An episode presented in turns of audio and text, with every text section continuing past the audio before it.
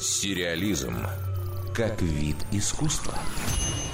Хорошие новости для поклонников ретро-стилистики и жанра нуар. Этой осенью состоится премьера сериала «Берлинский Вавилон». Русскоязычные зрители, в отсутствие официальной локализации, также называют его «Вавилон Берлин».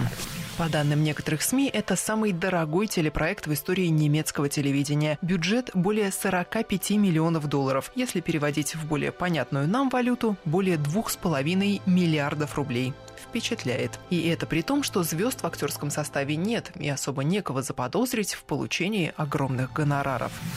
Сценарий шоу основывается на произведениях современного писателя Фолькера Качера. Зрителей вслед за читателями ждет погружение в гламурный и декадентский мир Берлина конца 20-х годов прошлого века. Главный герой – инспектор полиции, ведущий расследование. Еще один важный персонаж – мировая история. Ее публика застает в момент, когда постепенно набирает силу коричневая чума.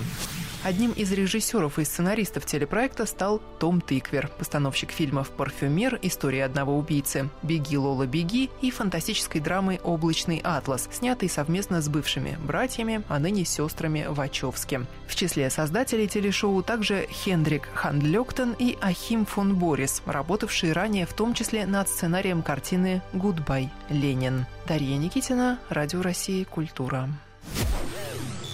Сериализм.